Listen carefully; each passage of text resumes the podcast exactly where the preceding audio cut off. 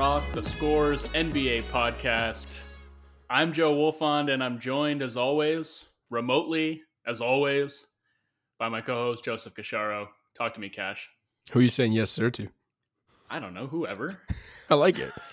you know, I always appreciate your unique and bombastic. Oh, bombastic! Yeah, Wow. They're bo- Um, they're I- I'm just trying to keep it fresh, man. No, it's good. I mean, we need uh, we need to be kept fresh in this this season that almost feels like you know. Usually, we talk about the dog days of a season. Yeah, this They- season began in the dog days, Yeah. and they've only gotten doggier from Yeah. there. It's feeling a little stale, but look, we got the All Star break coming up. I can tell you, I don't particularly care about the players who have been chosen to fill out the sort of skill portion of All Star night, but I don't know. Do you have any thoughts on the participants in those events? I care about it less than any other year, so not really. I will say I thought like the the three point contest field I think is great. I think this might be the first time it's been an all all star field, but it's a great field. And then yeah, it's like the dunk contest, not exciting anyone. I understand that there have been times in the past where you know players, casual fans may not know, end up stealing the show, and it doesn't mean it's going to be a bad contest just because you know it- it's not big name players but at the end of the day the names and the you know star quality of players is what drives excitement in the NBA and I don't care how great of a dunker someone is or how much they might be able to put on a show once the actual dunk contest comes I think you need to drum up the excitement before the event by having names in it. And I know you know the NBA at some is at the mercy of, of some of its stars too. If they don't want to do it, they can't force them to do it. But I, I feel like we say it every year. But at some point soon, um, you probably need like at least one young legit star to take part in the dunk contest again to ever get it to the point where like there's drummed up excitement leading into it. Yeah, I hear that. I mean, I think it makes sense for the three point shootout to be all all stars, just because they're all going to be there anyway. And we talked about Yeah. this a couple weeks back, just about how absurd it is to fly players down to this misbegotten event just to participate in you know a, a 10 minute contest. I mean i guess the dunk contest goes on for a little bit longer and that event has a little bit more prestige but like the skills competition i mean come on what are we doing? Anyway. We're both fans of Robert Covington, but what's he doing as like the one non All Star in the skills competition? i, I- I don't know I feel like it's like they put out an email to every player in the league being like, hey, anyone going to be in Atlanta this weekend? And Robert Covington hit reply. Because yeah, it's just like it was basically just the first person to reply got to be in the skills comp right? Like it, th- that had to be one of the most random things I've ever seen in like an NBA All Star email. It's like, you know, three point contest, an all All Star field. Here's the dunk contest. And then randomly skills competition, All Star, All Star. Oh, and Robert Covington. just what? Who like I, I really like robert covington as a I player do too. but his skills don't really translate to what the skills competition asks you to do. Like he's not a great ball handler or passer. He, he's an okay shooter. Very strange, especially like he's he's having a pretty disappointing season. But I think his skill was being present in Atlanta that weekend. I'm, I'm, I'm like convinced that's what it was. is he he's is he from there? You know what? That's a good question. We might have to do a quick Google here live on the air.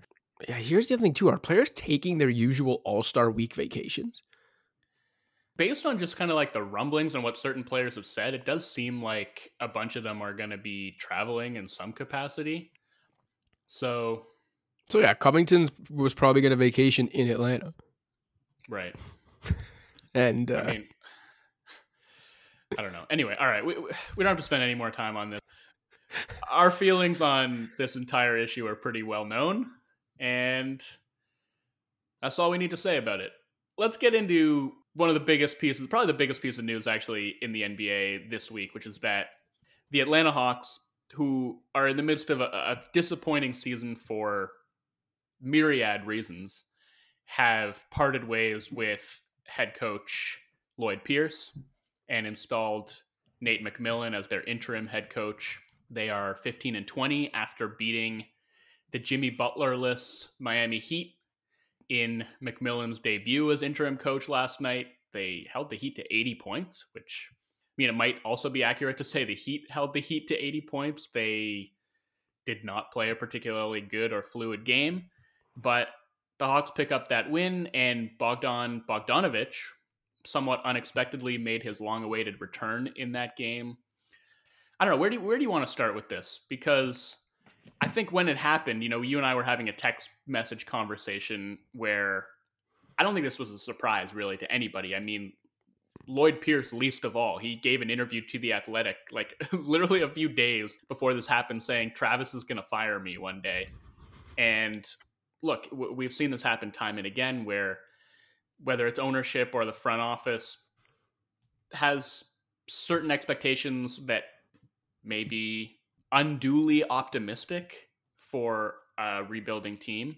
And when that team inevitably fails to live up to those expectations, it has to fall on somebody, and, and usually it falls on the coach. So I don't think this was a big surprise. I, I think maybe what was a little bit surprising was, uh, and this isn't entirely new either, but we just hadn't heard much about it this season. But all the reporting that came out afterwards about how it was a lot of the players sort of behind the scenes that were pushing for this change.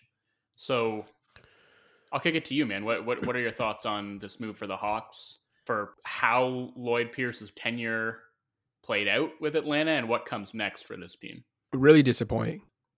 Sure, the, the stuff with the players and, and off the court and how they got along obviously played into it. I'm sure Trae Young level of contentment is definitely a top priority for the Hawks organization. So I get that. But I think it's disappointing that a young coach who, you know, a month ago uh, we were sitting here talking about after I wrote that piece on the Hawks defense and the way they were playing, the positive steps forward this team was taking. We had a full conversation about the fact that even though they made win now moves in the summer, they were still a young up and coming team who had a bunch of really good young players under team control long term who still had all their first round picks and so even though they made those win now moves they you know didn't have to be in a rush they could still play the long game here and potentially a really fruitful and exciting long game to me lloyd pierce was part of that I think he is a good young coach. I think the Hawks were doing things even a couple years ago that I thought some of the process stuff was good. They just needed to fill it with talent now. And it's a shame that he's not going to get to see this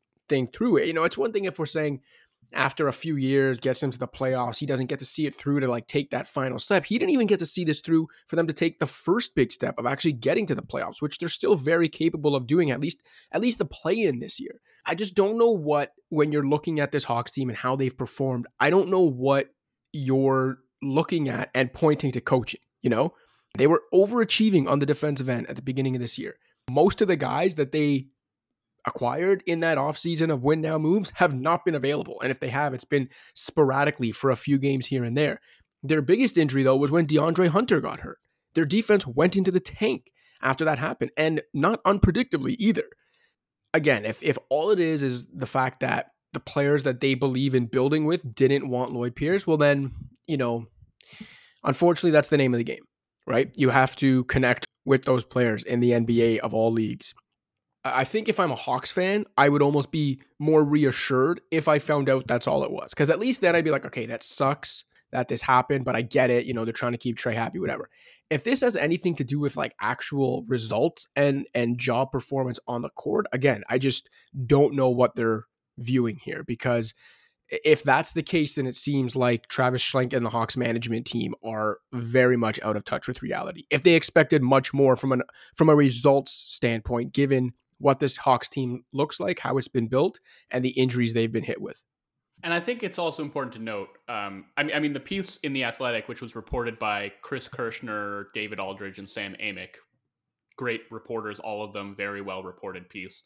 I mean, we don't entirely know what the sources for that piece were, and yeah, look, it's entirely possible that the front office was a little bit worried about the optics of this, and not you know throwing players under the bus necessarily but like wanted to get that information out there so it seemed like it was coming from the players and that then gives the front office a bit of a pass right? It's like well what were they supposed to do? If trae young wasn't happy of course they had to move on from this coach.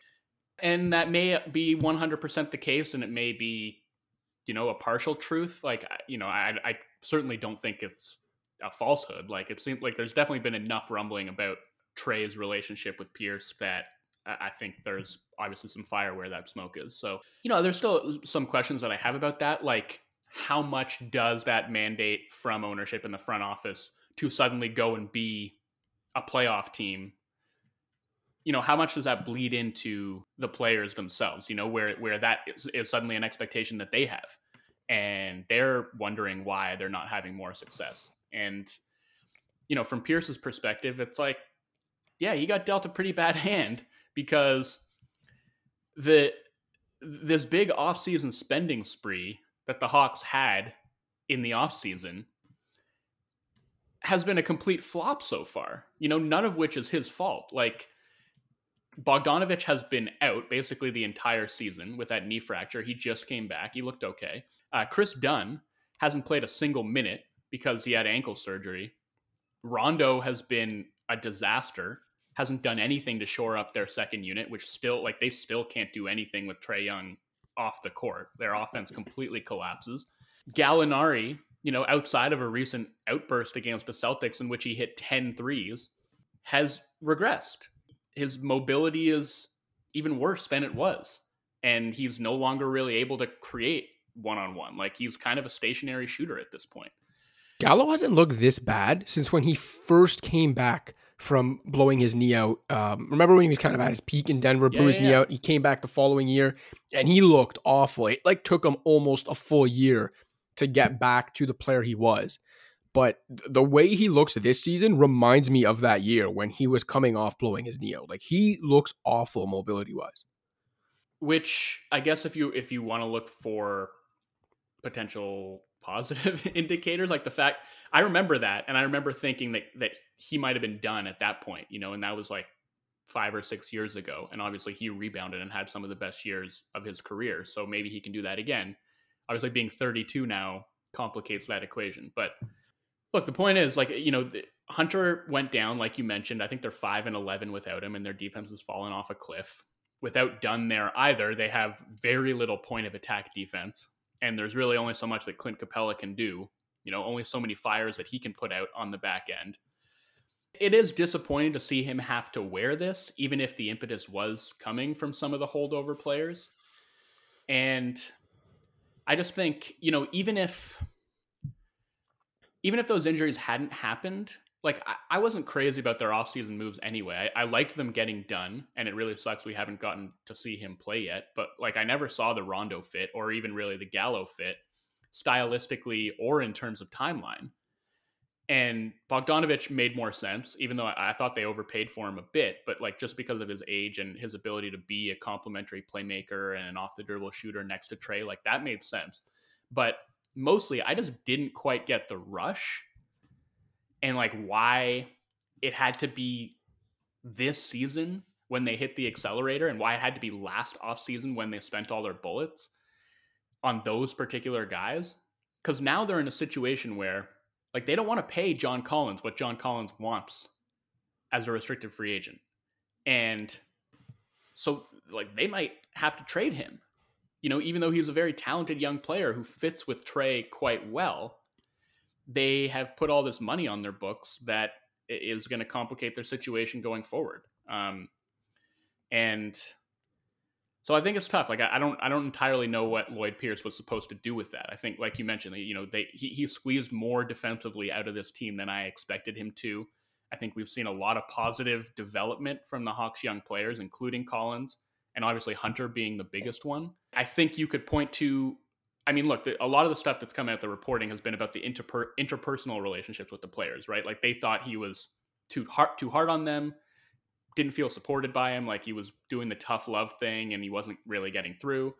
But stylistically, I guess you could point to the fact that like their offense does tend to get pretty stagnant.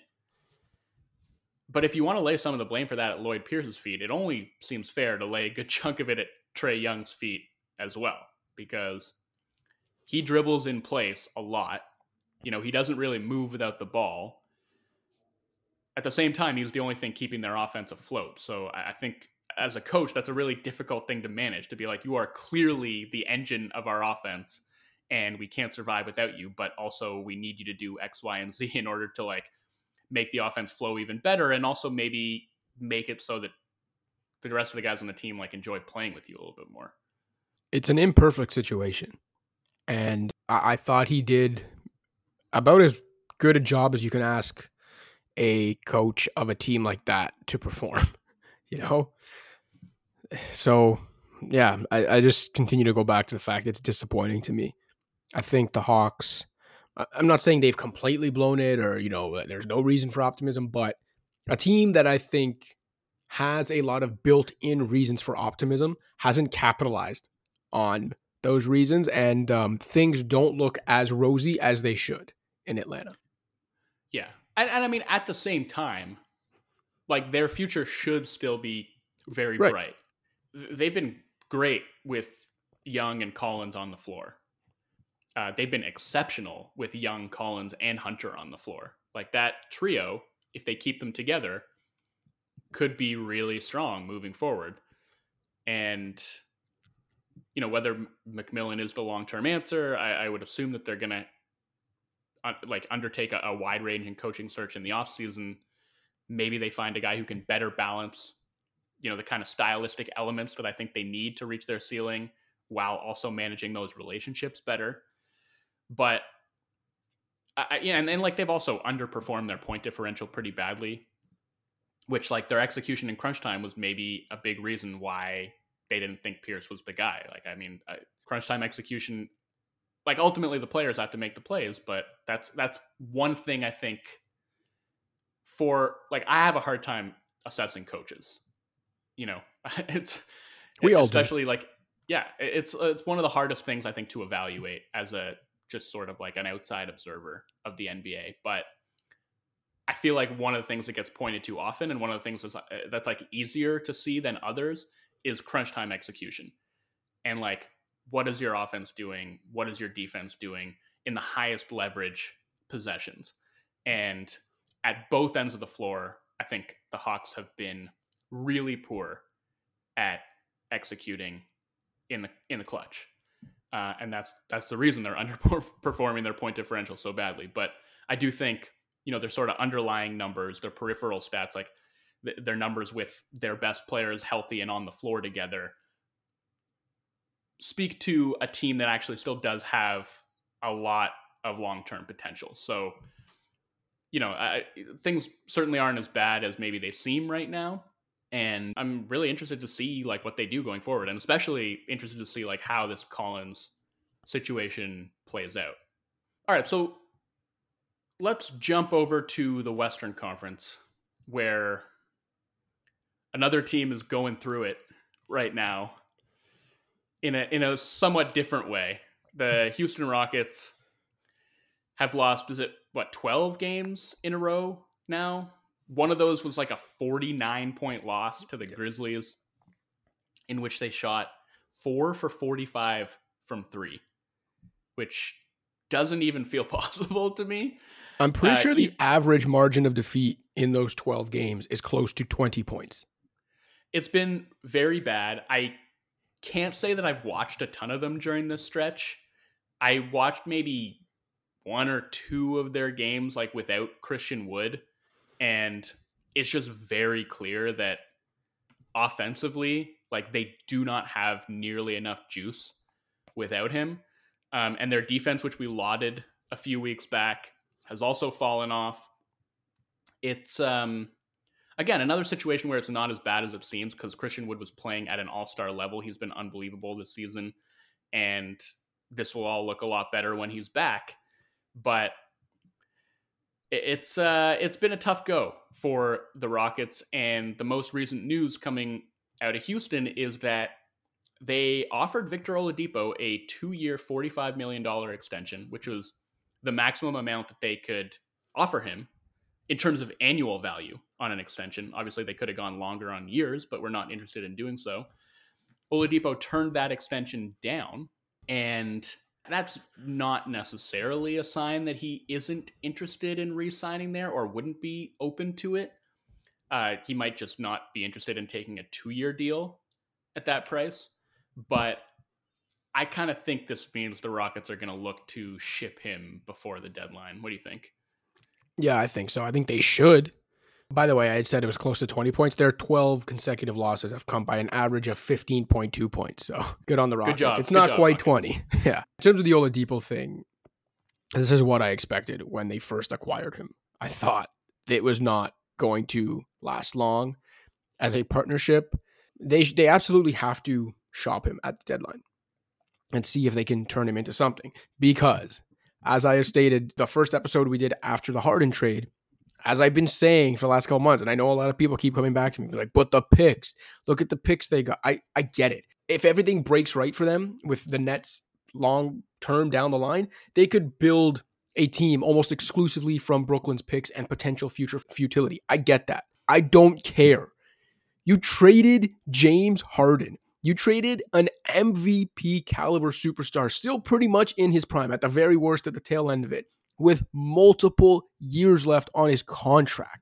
Think about not just the NBA, if you're a sports fan in general, try to think about not just a star, not like Paul George is a star who got traded with multiple years left on his contract. I'm talking MVP level, like the true cream of the crop, top five ish superstars in a sport, got traded with multiple years left on his contract in the most star dependent of leagues.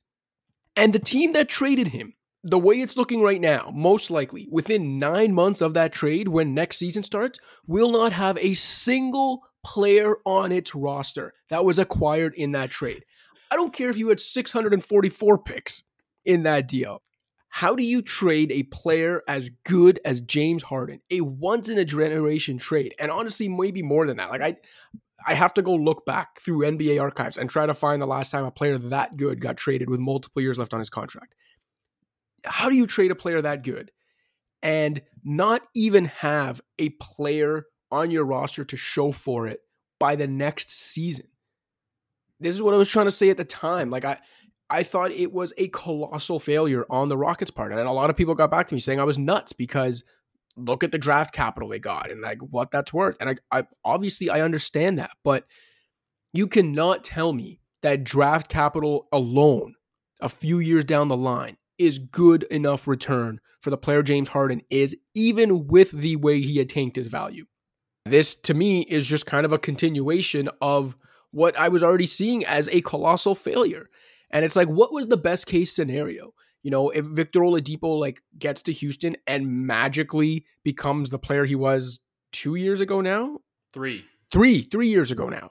And and if that had happened, maybe what him and John Wall and Christian Wood lead the Rockets to like a play-in game this year.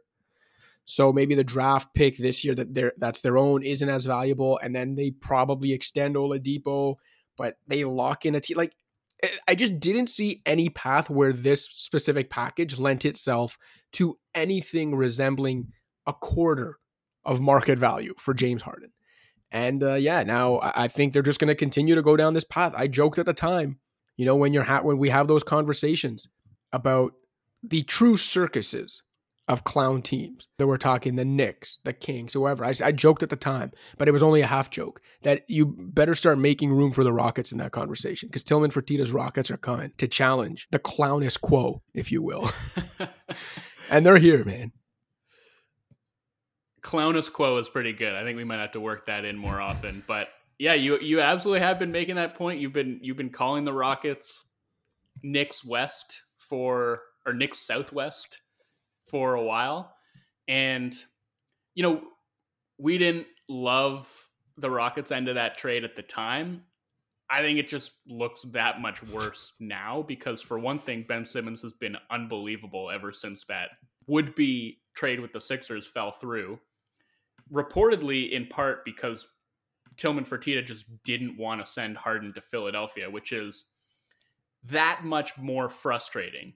I, I would at least, you know, whether you agree with it or not, if their reasoning was we just prefer to have the picks to Ben Simmons because he's too flawed a player to, to build a team around, a, you know, a, a championship contending team around, and we think we'll have a better shot at doing this if we just take the picks. That's one thing. But taking an offer that you know to be worse simply because you don't want to trade James Harden to a rival, even though that team is in an opposite conference, like that's unforgivable. What owner does that remind you of? You tell me. James Dolan. Yeah, I know. I, I know, gosh. Simmons has played unbelievable. Oladipo has not played particularly well. And a, huge part of it is just that he's not shooting it well. Like he's he's sub 30% from 3. He's really not shooting it well from mid-range. He's not getting to the rim a ton. And Oladipo's a good defensive player. His ability to close space uh, and and make long range rotations like that gives you a lot of defensive versatility.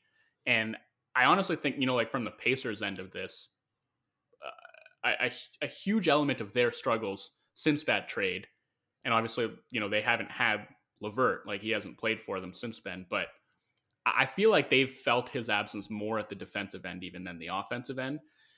So he brings a lot of value on that side of the ball, but offensively he's not been good. And I, I kind of think that his trade value, like if their plan all along was to trade him, like to flip him Uh, again before the deadline, which maybe it wasn't. I mean, based on the fact that they offered him that extension, I guess maybe the plan was to keep him. And that might still be their plan. I don't know. But his trade value to me is probably lower now than it was at the time that they made the trade. So between the fact that Simmons has played at like an all NBA level since then, that Oladipo's trade value has probably gone down, that James Harden has been like one of the five best players in the league since going to Brooklyn. And, you know, another element of the trade that I really didn't like was that they flipped Jarrett Allen for what is going to be a, a Bucks first rounder next year. It's going to be a late first rounder as opposed to just keeping Jarrett Allen, which didn't make any sense to me either. Like Jarrett Allen's awesome. Every aspect of this that already didn't look the best looks even worse in retrospect. So I don't know, man. It's um it's not like it's unsalvageable because I really like Christian Wood is the kind of player who can be a foundational piece, you know, for a rebuilding team. But as far as how they handled the Harden trade, it's certainly looking like they bungled it pretty badly. They did. And that's the kind of trade you can't bungle. You can't even call it a once in a generation. Like I you have to really go back and uh, I don't know, we have to do some research on it, but just how unprecedented it is for a player that good to be traded with multiple years left on his contract. You if you're the franchise dealing him, you absolutely cannot bungle that. That is the kind of move that will set your team back years when you bungle that kind of move and you have an owner like Tillman Fertitta who is legitimately earning himself a reputation as being a meddlesome, potentially cheap owner, those two things combined with bungling a once in a generation trade of a MVP caliber superstar with multiple years left on his contract, that's it's a recipe for disaster. And uh, this is only the beginning of the Rockets digging themselves quite a hole, man. Where do you think Oladipo could wind up if the Rockets do put him on the block. I see. I don't know because like, could he be the guy the Celtics take into their trade exception? Yeah, potentially. I think that you know that makes a lot of sense financially and basketball wise.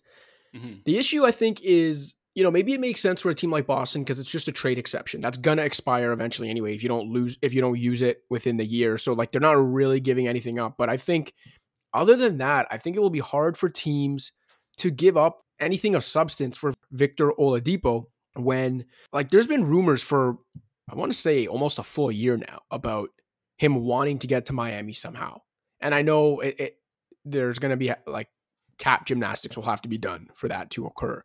But in general, usually when a guy seems to have one foot in the door somewhere, or at least wants to have one foot in the door somewhere else, teams aren't exactly geared up to go and get into a bidding war for to rent that guy for a few months and a potential playoff run, you know?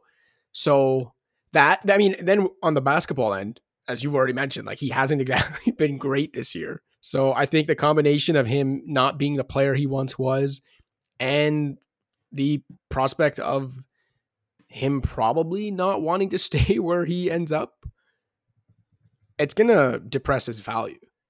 So I guess it also depends on how realistic the Rockets want to be about this trade, right? I, think it's going to be pretty tough for Miami to like sign him outright in free agency. To clear the space to do that would re- require them to cut bait with players who I honestly think might help them more than Victor Oladipo would. You know, like I, I don't think they're going to have any interest in like parting with Duncan Robinson, for instance, to make room for Oladipo. You know, or even necessarily like parting with Dragic. Like he's got that non-guarantee or the team option on his second year. Like they can they can clear a good amount of money with the team option. They have a team option on Iguodala, on Dragic, on Meyers Leonard, and Avery Bradley. Maybe that gets them to enough space. But yeah, I don't know. I, I think I'd be interested to see like uh, if a, a team like Boston would maybe try to get into that mix because I actually think he'd be a pretty good fit there especially like early in the season in Indiana, like he'd gotten quite good at playing off of the ball, but he can also be sort of a connector, like a secondary playmaker, you know, who can who can run secondary pick and rolls, who can attack off of the catch. Uh, you'd hope, I guess, that his jump shot comes back around, but like he could be a big boon to their defense, and and that's a team that's been lacking for shot creation, which he could offer them. So yeah, man, like take him into the trade exception and maybe throw out like a heavily protected first round pick I could I could see that being a deal that they'd be interested in. The other team I, I, I think could really use him is Dallas, and they would have the salaries I think to cobble together to make a deal like that work. I mean, they have like Dwight Powell's contract, which, it, given how he's looked coming off of that Achilles, is a bit of an anchor. But I don't know if they attach it to to something decent. Maybe maybe it's Josh Richardson going the other way. I don't know, but like I think Oladipo would be a pretty good fit on Dallas. Yeah, and I do think, as I was saying before, that a, big part of it is also how realistic the Rockets are about what Victor Oladipo's value is, right? If they just want to make sure that they don't lose him for nothing, given that he was acquired in the Harden trade, then then I think a deal will get done because someone will offer something of even half value for him. But if the Rockets think that or are under the impression for any dumb reason that Victor Oladipo is going to net them like a really great trade deadline return, and if they hold out for that, then I think we will not see Victor Oladipo moved because I don't think team. That's what I was saying. Where I don't think teams are gonna come close to you know emptying the clip to get Victor Oladipo for like three months. Uh, yeah, it's a good question. Like, what's enough for the Rockets, right? Like, is a single first right. rounder enough for them? I kind of think that it should be, given. Agreed. Given you know the fact that he is an expiring, given his injury history, it still wouldn't justify the maneuvering that they went through in order, you know, to make sure that he was the one player that they got in exchange for James Harden. But I, I do think that that ought to be enough if a team's willing to put a first rounder on the table. But maybe they really do want to keep him, and maybe they just think, okay, they'll get to free agency and try again, where they can offer him the same term. Like maybe instead of a two year, $45 million offer, they're offering him like two years, 60 million and maybe that gets it done. I don't know, but it it, it seems like Oladipo's not going to be interested in taking a short term deal. And again, given his his injury history and the fact that you know he's in his late twenties, like this is probably his last chance to land a, a huge deal. I think that he's probably going to hold out for something longer term. But that's where the Rockets are at. We have some other interesting trade stuff to get to, which we will do after this quick break. What's up, Pound the Rock listeners? Just a friendly reminder to rate, review, and subscribe to the show on iTunes, SoundCloud, Stitcher, Spotify, or wherever else you get your podcasts. You can also check out the Scores Fantasy Football podcast with Justin Boone. And in case you haven't already, download the Score app, available on iPhone and Android. That's where you can find all of our feature content, as well as live scores, updates, and breaking news. And don't forget to check out the Scores YouTube page for an informative yet light-hearted dive into the sports world's trending topics. Now back to the show. Okay, Cash, let's talk about a piece that you wrote recently about the market for, in your words, a quartet of flawed, if not washed, big men who are currently extremely available. Uh, those big men being Andre Drummond, Blake Griffin, Al Horford, and DeMarcus Cousins. Before we start, I just want to point out Andre Drummond is 28 years old. 27, actually. 27? No, come on. 27. My first line in the Drummond uh, blurb was in fairness to Drummond, he's not exactly washed. He's only 27. Goodness gracious. Okay, Andre Drummond is 27. DeMarcus Cousins is 30. Blake Griffin's 31. Al Horford's 34. I'm 33. I'm suddenly feeling incredibly washed myself. So thank you, Cash. Uh, and I guess thank you, Andre, Blake, Boogie, and Al, for that reminder of the inexorable churn of time that is currently ravaging my body. Anyway, I, I think w- what's interesting about this, uh, you know, as you turned it the kind of washed big man market, is I'm really interested in like need, right? And like the kind of teams around the league that could actually use these players. And you know, how much do they have left to give? If they were to go to a different team, whether through trade or buyout, and I think for Blake Griffin especially, and almost certainly Andre Drummond as well, for them to end up on a good team would require them to get bought out. And, and then it would require them to, I think, accept a, a different role. How willing are they to do that? What would they look like in a different role? You know, how could a new team utilize them potentially? What do they have left to give? What do they have to offer? Which one of these guys is most intriguing to you? Where do you want to start? And we can go from there. You know what? Let's start maybe a little against the grain with Al Horford. And I say that because to me, Al Horford is the best of these four right now. He's the oldest of the four, and I think he is still the best of the four. I think he is the most malleable and the most plug and play in any system of the four because of what he can do on both ends.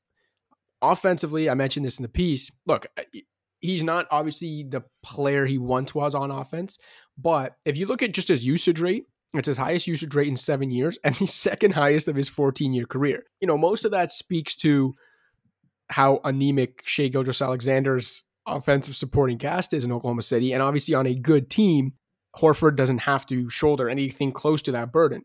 But efficiency aside, I think for the most part, you'd have to be encouraged with the offensive season Al Horford's having, given that he's got way too much on his plate at this stage in his career. Shooting, I think, 36% from deep on almost six attempts per game. He's still a good screener. His playmaking numbers are still fantastic. He's still one of the best passing big men in the league, and he doesn't turn the ball over.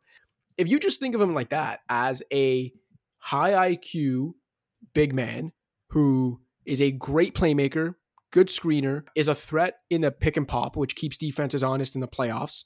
And that can fit into almost any team's offense, right? And then on the defensive end, you know, he doesn't have the size of a guy like Andre Drummond, but he's got the wisdom that Drummond doesn't seem to have on the defensive end. He's got the mobility, which honestly, he had lost more than a step in the last couple years.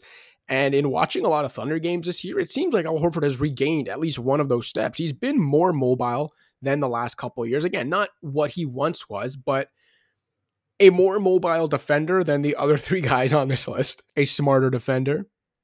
Yeah, I think I just think out of the four, he makes the most sense for the most number of teams. And I think he is actually the highest ceiling raiser of these four. The issue with Al Horford, with him and Drummond and even Griffin, we can get into the reasons why it's hard to move him. Although Griffin w- will most likely get bought out. So it's it's from a trade perspective, you're looking at Horford and probably Drummond. You know, Drummond, the challenge is that he's a 28.8 whatever it is million dollar player salary wise, and his on court value doesn't match not just his statistic production, but also his actual salary. His on court value doesn't match it. So you'd have to trade enough players to match salary wise a player that actually isn't worth that on the court. That's the issue with Drummond. The issue with Horford isn't that necessarily because I think there are teams that would be willing to match up to Al Horford's 27 whatever million dollar salary was if he was expiring. The issue with Horford is he's also got 27 million dollars on the books next year and his 2022 2023 salary is at least $14.5 million guaranteed, which is why the most likely situation, if the Thunder have any chance of moving Al Horford, is they would probably actually have to be the ones attaching the draft capital rather than acquiring it in trading the veteran. Another option, and it's something we've talked about and it's something I put in the piece, and it actually makes the most sense to me. Rather than the Thunder maybe giving up a bunch of draft capital to and attaching it to the Horford pick. Maybe they have to put one in there. I don't know. But if them and the Warriors swapped Al Horford and Andrew Wiggins. Now I don't know what kind of draft picks would have to go or if anyone would be involved, but if you just go one for one, the trade works math wise. I think it makes a lot of sense because one, I think the Warriors get better immediately. I know Wiggins has actually had a, you know, solid season for the Warriors and has fit in there a lot better than he did in Minnesota, but I still think Al Horford is the better overall basketball player right now. I think he raises their ceiling this year. That team is an absolute championship contender when you bring Klay Thompson back. But if Klay Thompson and Al Horford are on this team next year with Steph Curry, Draymond Green, probably still Kelly Oubre, James Wiseman, that to me is a no-brainer championship contender next year. Horford, from an age and contract timeline, I think matches up better with Steph and and Draymond and Klay. And the Warriors would be able to do that and go all in on the present and, and give try to give these vets another chance at a ring or two they could do that while still being completely all in on the future too, because they would still have James Wiseman and that Minnesota pick we've discussed. From the Thunder's perspective, maybe you don't want to necessarily take a big chance on Andrew Wiggins, but at the same time, I think he's worth a flyer again because you're you're also not dipping into that treasure trove of future draft assets you have, right? It's not like the Thunder would have to break the bank, or they might not even have to give up a pick at all in taking on Wiggins' contract. So I think he fits their timeline better. Worst case, it doesn't work out. You still have all those picks and Shai and Lu Dort and those guys. So I think it actually makes sense for both teams. And uh, I would actually love to see Al Horford on the Warriors. But like I said, I think of the four players we're going to discuss and uh, that I wrote about, he is the one that makes the most sense on both ends of the court for more teams that honestly just might leave the Warriors a little bit too thin on the wing. I, I would be really fascinated by that deal if the Warriors could also somehow pry George Hill away. Then I think they they start to get really interesting. Um, and from the Thunder's perspective, if it's a straight like Wiggins for Horford swap, I would do that without a second thought. Like as far as just like making the upside play, like the money's basically the same and you get a player that fits your timeline better and that certainly like you know at a, your mileage may vary i guess on, on what you think andrew wiggins upside is but if you're looking at a player who can potentially improve and maybe be a part of your future there's a far far better chance of andrew wiggins doing that than al horford and i think that would be a totally worthwhile gamble to take and wiggins has been good this year especially at the defensive end. I've been impressed with how he's played. So from their end, that would make sense. I think from the Warriors' end, it would it would be a little bit dicey just because look, they have they have Draymond who's been playing a lot of center for them and doing it very well this season. They have Wiseman who they want to develop, and I think they would maybe be concerned about that blocking his path to playing time and his progress a little bit. They have Eric Paschall, who's frankly been at his best as a small ball center. I think suddenly they might have like a bit too much of a logjam in the front court and a, and not enough depth on the wing. But I do think that's an interesting proposal and and one that like if an Al Horford trade is going to happen, like that's what it has to look like, right? It has to be another team with another long-term contract, you know, similar to his because uh, I just like there aren't that many teams that are close enough to contention that they talked themselves into taking on his deal that would be willing to eat the term on it. The only other one that I could really think of was Miami. And again, you know, like Miami and like their free agent ambitions. I don't know if Horford clogging up their cap sheet is really what they want. But I think he'd be a really interesting fit there next to Bam, right? Because those guys could basically be interchangeable as like four and five in the front court.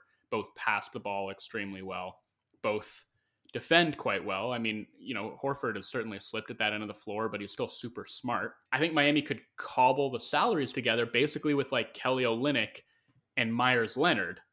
And Leonard has a team option next year and Olynyk's expiring. So if the Thunder just sort of like wanted to clear money off of their books, and maybe the Heat throw in like a couple second rounders or a fringy prospect like KZ Okpala or something like that. Yeah, I think maybe that might be enough to get it done. That, that would be pretty interesting to me. But I don't know how many other teams could really like plausibly swing a deal because what team is giving up real assets to get him? you know, given his age and his cumbersome contract. And why would the Thunder do it if all they're getting back is like a worse contract? I don't know. Any other teams you can think of outside of like Miami or Golden State? I know Not people really. are throwing out Boston, but like a reunion in Boston, yeah. Again, because of the exception, yeah, I get it. Like the exception, it doesn't expire. Uh, sorry, it expires. You have to use it or you lose it. But it's again, if he was an expiring contract, maybe, maybe if it was just the next year, but that having like almost 15 million guaranteed two years from now, even a team like Boston, like is Boston really going to make that move? I think they might rather just not use the exception than use it on a guy that will be almost 37 years old by the time when yeah. they're paying him 15 million in 2 years. And again, I'll say like as impressed as I've been by Al Horford this season, he is almost 35 and has spent much of the last 2 years looking like he had lost more than a step. I do still think that, you know, he's not the versatile defender that he once was. You know what I mean? Like so much of his defensive value used to come from his ability to play up high on the floor, you know, to to hedge and trap and switch, and also just how quick he could rotate on the back end. And that allowed you to just play all kinds of different defensive styles because he was going to be in the right place at the right time. And he's just not that fast anymore. Like he still knows where he has to be. He still makes the right rotation, but he's a beat later than he used to be. He's not the switch defender that he used to be. Like he, he's effective in a drop, but I think primarily you want him playing in a drop now. So that's eaten into his value quite a bit. And I also just think like you know the the theory of him as a floor spacer is you know exceeds the reality in a lot of ways because he shoots it okay, like 35 36%, basically league average, but he's got a slow release.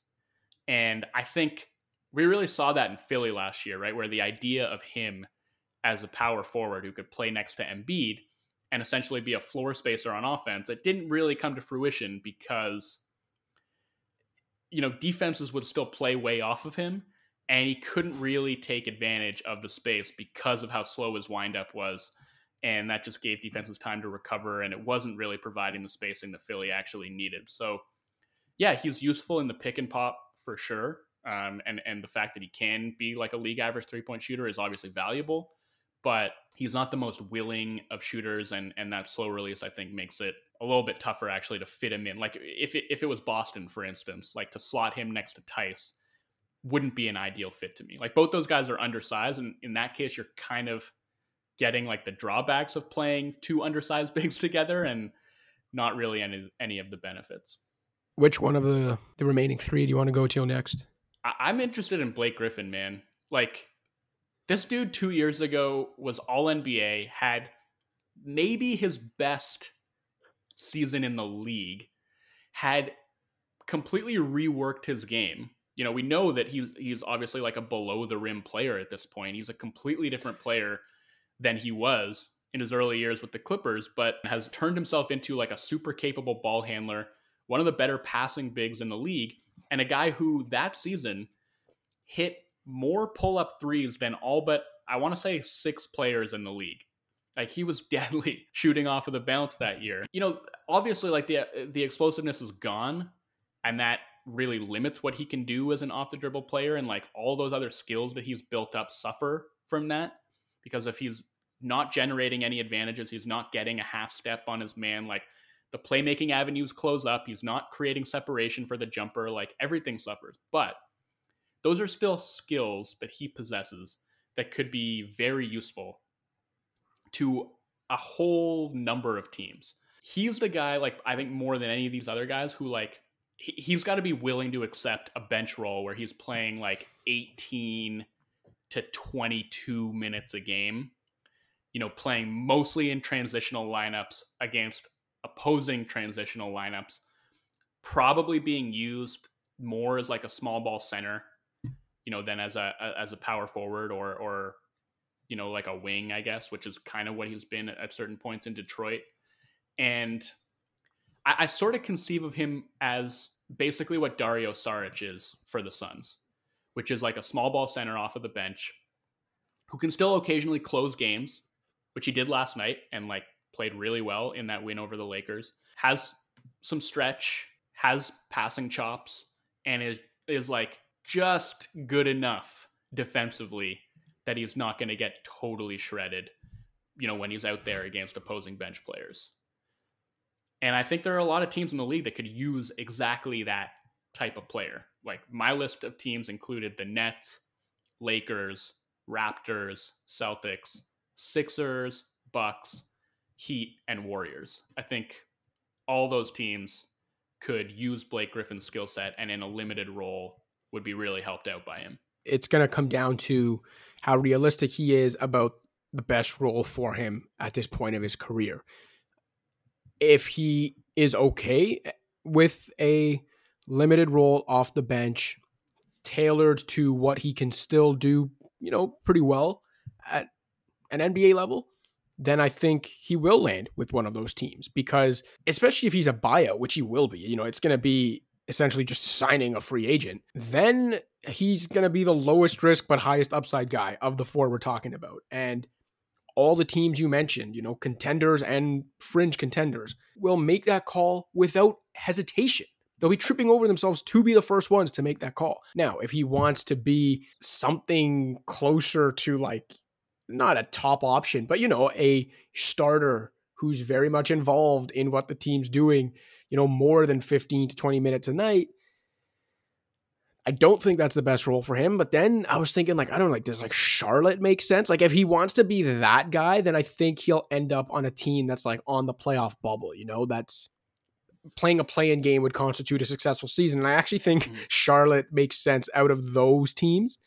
I just think Charlotte already basically has two guys who play that role like better than he does in PJ, PJ, Washington, Washington and Miles yeah. Bridges. And not to say that he couldn't play alongside one of those guys, and he, would be fun there for sure. I, I just don't know if I, I, like Charlotte more as a Drummond destination actually, which we can get to in a, in a sec. But if it's going to come down to him sort of like having his pick, then is it like you want to compete for a championship as a 15 minute a game player on the Nets or the Lakers? Or do you want to compete for the conference finals and maybe have like a bit of a more sizable role with like the Raptors or Celtics or I, I think the Sixers is an interesting one actually because he could basically like take Mike Scott's minutes and roll and probably have like a like a little bit bigger role than that, but I feel like he could help out their transitional lineups a lot. And maybe I don't know, like I don't know if that essentially takes away their need, I guess, to play Dwight Howard off of the bench. And we talked about like the struggles that they've had playing lineups with Dwight and Ben Simmons both on the floor.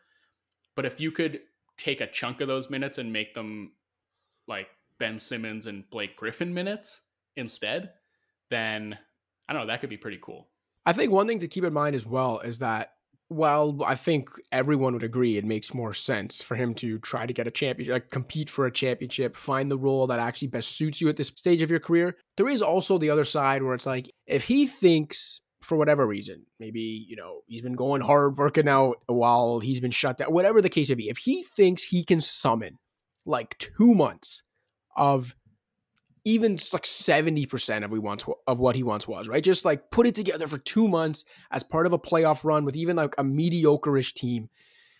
If he's bought out, like don't forget he'll be a free agent again this summer too. And so while yes, selfishly I want to see him go to a contender and compete for a championship and be this kind of like veteran 15, 16 to 18 minute a game guy off the bench in a role that suits him, I definitely also understand that he might want to end up in the role that he thinks will best showcase him for another potential contract this summer. Not that anyone's going to be giving Blake Griffin a huge contract at this stage of his career, but again, say he has a really good two or three month run with a team that gets into the playoffs, maybe has a good few playoff games. There'll be interest in him this summer, like no doubt. And so I think that's an interesting thing to keep in mind too. The, the one thing I'll say with Blake is this he lacks the explosiveness to get to the rim now, right? His always like shaky jumper has been as unreliable as ever this year. And so when you put those two two things together, he's not really able to like leverage, you know, to maximize the full leverage of his playmaking.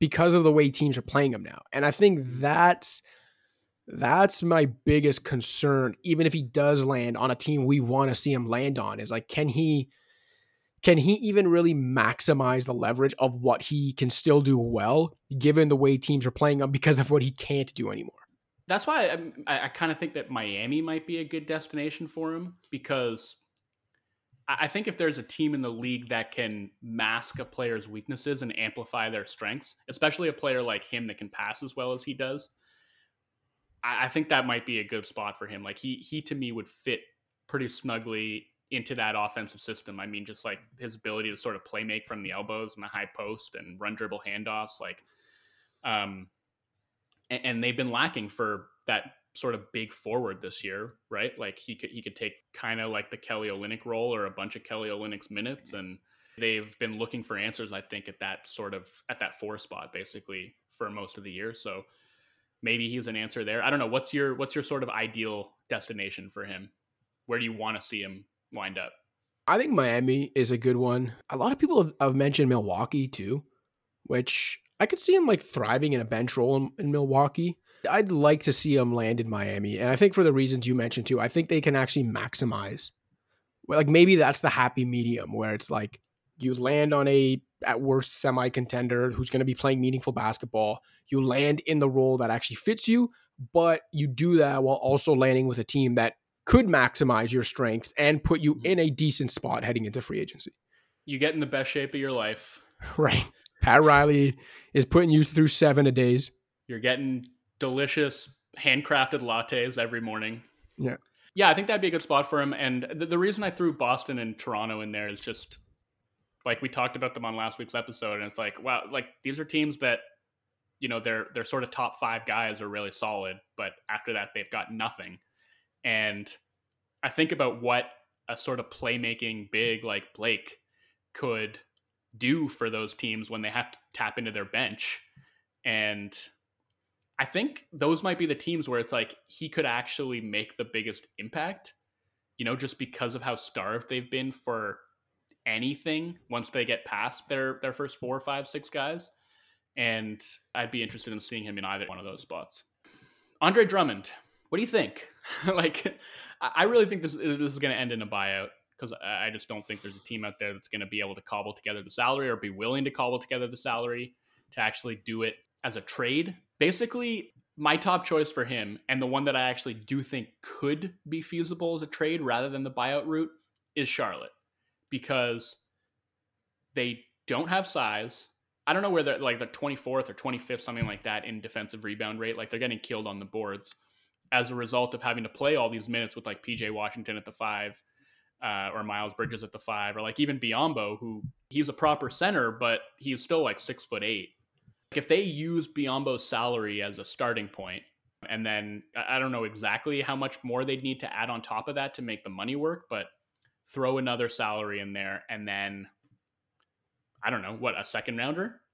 Like yeah, maybe. I, I I don't think it's getting any better than that for Cleveland. Maybe they get two second rounders. Like that, they're not yeah. getting a decent young player. They're not getting a first. Like either they're buying them out or you know they're taking back some expiring dead money contracts and they're getting a second round pick unless it's like they're taking a really bad long term contract, and then they can get like a first rounder in the deal. Like, right. and I don't even know who or what that would be. Like, what contract is out there that a good team is looking to get off of that they'd be willing to like attach a first round pick to it in order to just like acquire Andre Drummond for a couple of months if the team got crazy enough, Dallas and Kristaps Porzingis, but I don't think that would be no, what? no, no, not for Andre Drummond, but you just the first part of your question, a good team looking to get off of. Have you, have you seen those reports in the last week that the Mavs are looking to get off that contract? I don't mean it for Andre Drummond. I just mean to answer that first part of your question of good but teams. I don't think looking, they'd be looking to get off of it as like they need to salary dump Chris no. Porzingis. Like, but yeah, they are a good team looking to get yeah. off a long term contract. Now, would they give up that for Andre Drummond? Hell to the no. That's maybe I should have included Porzingis in the washed up big man mark. Wow. I've never been a Drummond fan, and I'm not really one now. I think when you look at a gap between statistical production and on court value, there's probably none bigger than the one presented by Andre Drummond. If you look at his numbers this year in less than 29 minutes per game, you'd be like, oh, look at this production.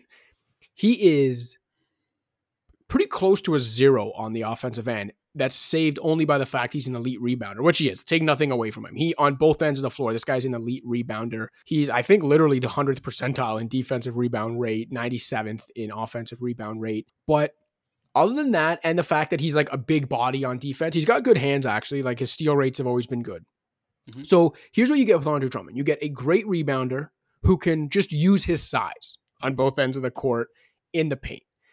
And look, there, there's absolutely always going to be value for that. Like, I'm not saying he is not a solid NBA player, but when he's being paid at a level because of his production and his value is nowhere near that production, it's very hard for teams to talk themselves into acquiring that guy because, you know, like the Raptors were the team most linked to him in rumors that I don't believe. But even if you just look at the Raptors, which again, if you just look at like, if you forget the salary, forget his deficiencies, and look at the things I mentioned that he actually brings to the table great rebounder, big body on both ends.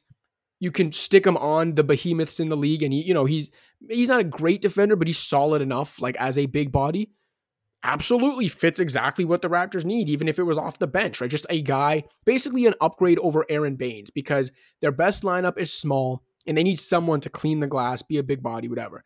But when you now have to look at the fact that you have to match a $28 million salary, it's like, okay, they're sure as hell not trading Kyle Lowry for Andre Drummond you can construct deals with like Norman Powell and filler, but Norman Powell's offensive value, his offensive impact to me is bigger than Drummond's rebounding and kind of defensive impact. So I don't think you get better by trading Norman Powell to fill another hole with Andre. Like there's a perfect example where the team that maybe he fits most with in terms of what he does well has no path to constructing a deal where they can acquire him and get better because of what they'd have to give up. That's the conundrum. And it's what I wrote in my blurb about Drummond. Take nothing away from the fact that he got the deal he got from Detroit back in 2016. All the power to him for landing that massive extension. But his current salary and the player he has, or rather hasn't become, is now holding him back from getting out of a bad situation in Cleveland and joining a contender before free agency. And so maybe you're right. Maybe this ends in a buyout. And at that point, he has more control over where he goes and he can land on a team that actually he fits that doesn't have to worry about sacrificing players and assets to get him. But other than that, I just don't see it. I mean, like I talked about the offensive zero he is. If you're a Raptors fan listening to this who's frustrated by watching Aron Baynes, consider that if you just look at screen and rolls and guys as the roller, 76 players in the NBA have finished at least 30 possessions as the roller. Yes, Aron Baynes, not surprisingly, ranks 76th in efficiency of those guys. Andre Drummond ranks 75th. Like, I don't know if people realize how bad Andre Drummond is on the offensive end because they just see the numbers and think, oh, walking double double. Yeah, I do think a, a, large part of it is just he just bites off more than he can chew a lot of the time. And he should be more efficient as a role man. I mean, I don't really have a great explanation for that apart from the fact that, like, the guys who are playing the other end of that pick and roll are not the best playmakers in the world. Right, they're not you know, Kyle like Lowry you, and Fred VanVleet. Yeah, if you, you, put him in a pick and roll with Kyle Lowry, and like he, he should be finishing those pick and rolls a lot better than he's doing now when when he's you know being set up by like Darius Garland, Collin Sexton. But to to me, like the, he's a very bad finisher around the rim, and a lot of that just has to do with the fact that like he tries to do too much. Like he makes these kind of wayward, reckless drives to the rim. Like he wants to do stuff in the post that he's just not very good at. And I think if you put him on a good team where there really just was like less for him to do. Like if he wanted to stay on the floor, it's like, okay, you're you're gonna screen and dive. Like you're gonna crash the offensive glass. We're not running post ups for you. Like this is not your job. Then I actually think like he would bring more value at at the offensive end because he would be taking less off of the table while still providing you like that quite valuable offensive rebounding. And maybe he could he could be a fit for the Raptors because they're awful on the defensive glass as well. Like I think 29th in the league right now. And my feeling about that is take a look at the Philly matchup, right? Which is the one I think, like, if you were a Raptors fan, you'd be like, okay, we need a big, like Andre Drummond for that matchup. I think they're better off. Like, they could use him certainly in short minutes, but like Baynes is a better defender than Drummond is. So if they're just looking to have like a big play, like 15 to 20 minutes, fluster Embiid a little bit, maybe wear six fouls. I, I almost would rather have Baynes do that. And I think rather than having like 48 minutes of having, you know, a glute on the floor to just bang bodies with Embiid, I, I think they'd be better off because like they're not going to leave Andre Drummond on an island to play against Embiid in single coverage anyway. Like Embiid destroys Andre Drummond. Like he, he's done it their entire career. They're going to be sending hard double teams anyway. So if they're going to be sending hard doubles anyway, why not just stay small? Like let OG be the primary, send those doubles and triple teams, and then make life more difficult for Embiid at the other end of the floor. You know, rather than trying to have like patch together 48 minutes of actual center play and still sending doubles, but not actually being able to space the Sixers out at the other end. Like that's kind of my feeling on that. And then it's like you get past Embiid, and it's like who else are you really worried about in terms of like playing small, where that's really going to burn you. I think the Raptors would agree with you, and I think that's why they're not going to make a move for him. And a lot of teams, like you know, we keep talking about that Boston exception, for example. Boston's not using that exception on Andre Drummond. Like, try to find a a, a spot in the NBA. I, I mean, you mentioned Charlotte. Maybe that is actually the best case scenario. But other than that, try to find an NBA team that would be willing to actually trade for Andre Drummond, who would get any better. If not, just avoid getting worse. Like, stay stagnant while doing it. I don't think you can come up with one. Maybe Charlotte, and that's it. And so, yeah, if if he gets bought out, it becomes a lot more interesting. If not, I don't think he's getting moved. And uh, and then I think he becomes a really interesting case study this offseason as a free agent because he's obviously going to take a pay cut, but you also just never know. There's 30 teams out there and there's a few clown shows that could talk themselves into paying Andre Drummond another contract that will then be tough to probably move. I don't I don't see it happening. Like I, I don't think he is not getting any more than the mid level, I don't think, in free yeah, agency. The book should be out on him. But if he does get bought out, I mean, like maybe maybe he could latch on with the Nets. They could certainly use a bit more size. Like, uh, but that's another team where it's like I don't know. Maybe they're just best off like playing a little bit smaller. You know, yep. playing with Jeff Green or, or KD at the five. You mentioned how poor of a finisher Andre Drummond is. So why don't we finish with the fourth guy on on this list? You want to talk about poor finishers? DeMarcus Cousins is six foot ten, 270 pounds and he's shooting 44% at the rim. There have been a 195 players this season who have taken at least 50 shots in the restricted area. DeMarcus Cousins, out of those 195, ranks 194th in field goal percentage in the restricted area. I remind you, he's six foot 10 and 270 pounds. And if you look at that list of the 195 guys who have taken 50 shots in the restricted area, unsurprisingly, other than DeMarcus Cousins, the bottom like 10 or 15 are pretty much all guards and undersized guards. Out. That's like Aaron Holiday, Fred VanVleet, guys like that. Who's That's, last? It's Aaron Holiday. He's, I think, uh, if I remember correctly, Cousins is sandwiched between Aaron Holiday and Fred VanVleet in field goal percentage at the rim. But it makes a lot more sense with those guys than it does with a six foot 10, 270 pound guy. It's absolutely mind boggling. There's a lot of things DeMarcus Cousins used to do and he can't do now. And it makes some sense when you consider the just really long list of uh, like unfortunate, devastating injuries he's dealt with. It makes sense why he can't do certain things not being able to finish in the restricted area at the rim. I don't I guess some of that obviously you chalk up to he's got no bounce left in the legs, whatever. It's bad, man. And when you consider that like his rebounding rates have fallen, uh, he's never been a great defender, but he's especially not a good one now. His jump shot is wonky as ever. And he can't finish, not even just can't finish in the rim, like is atrocious finishing inside. I am not asking sarcastically when I say, what do you get from DeMarcus Cousins other than just being a big body on a basketball court? Well, passing. He can pass. And I actually think, you know, you mentioned his jump shot like that like it's not great, but I mean, if he can just keep shooting like, I don't know, 33% from three-point range like that, if you're a bench big who can shoot 33% from deep on like substantial volume and you can pass from the high post, then there's probably a role for you somewhere. Not a big one, but for 12 to 15 minutes a game, you're you're stationed in the high post and you can hurt a team somewhat with the threat of a jump shot and you can also pick out cutters.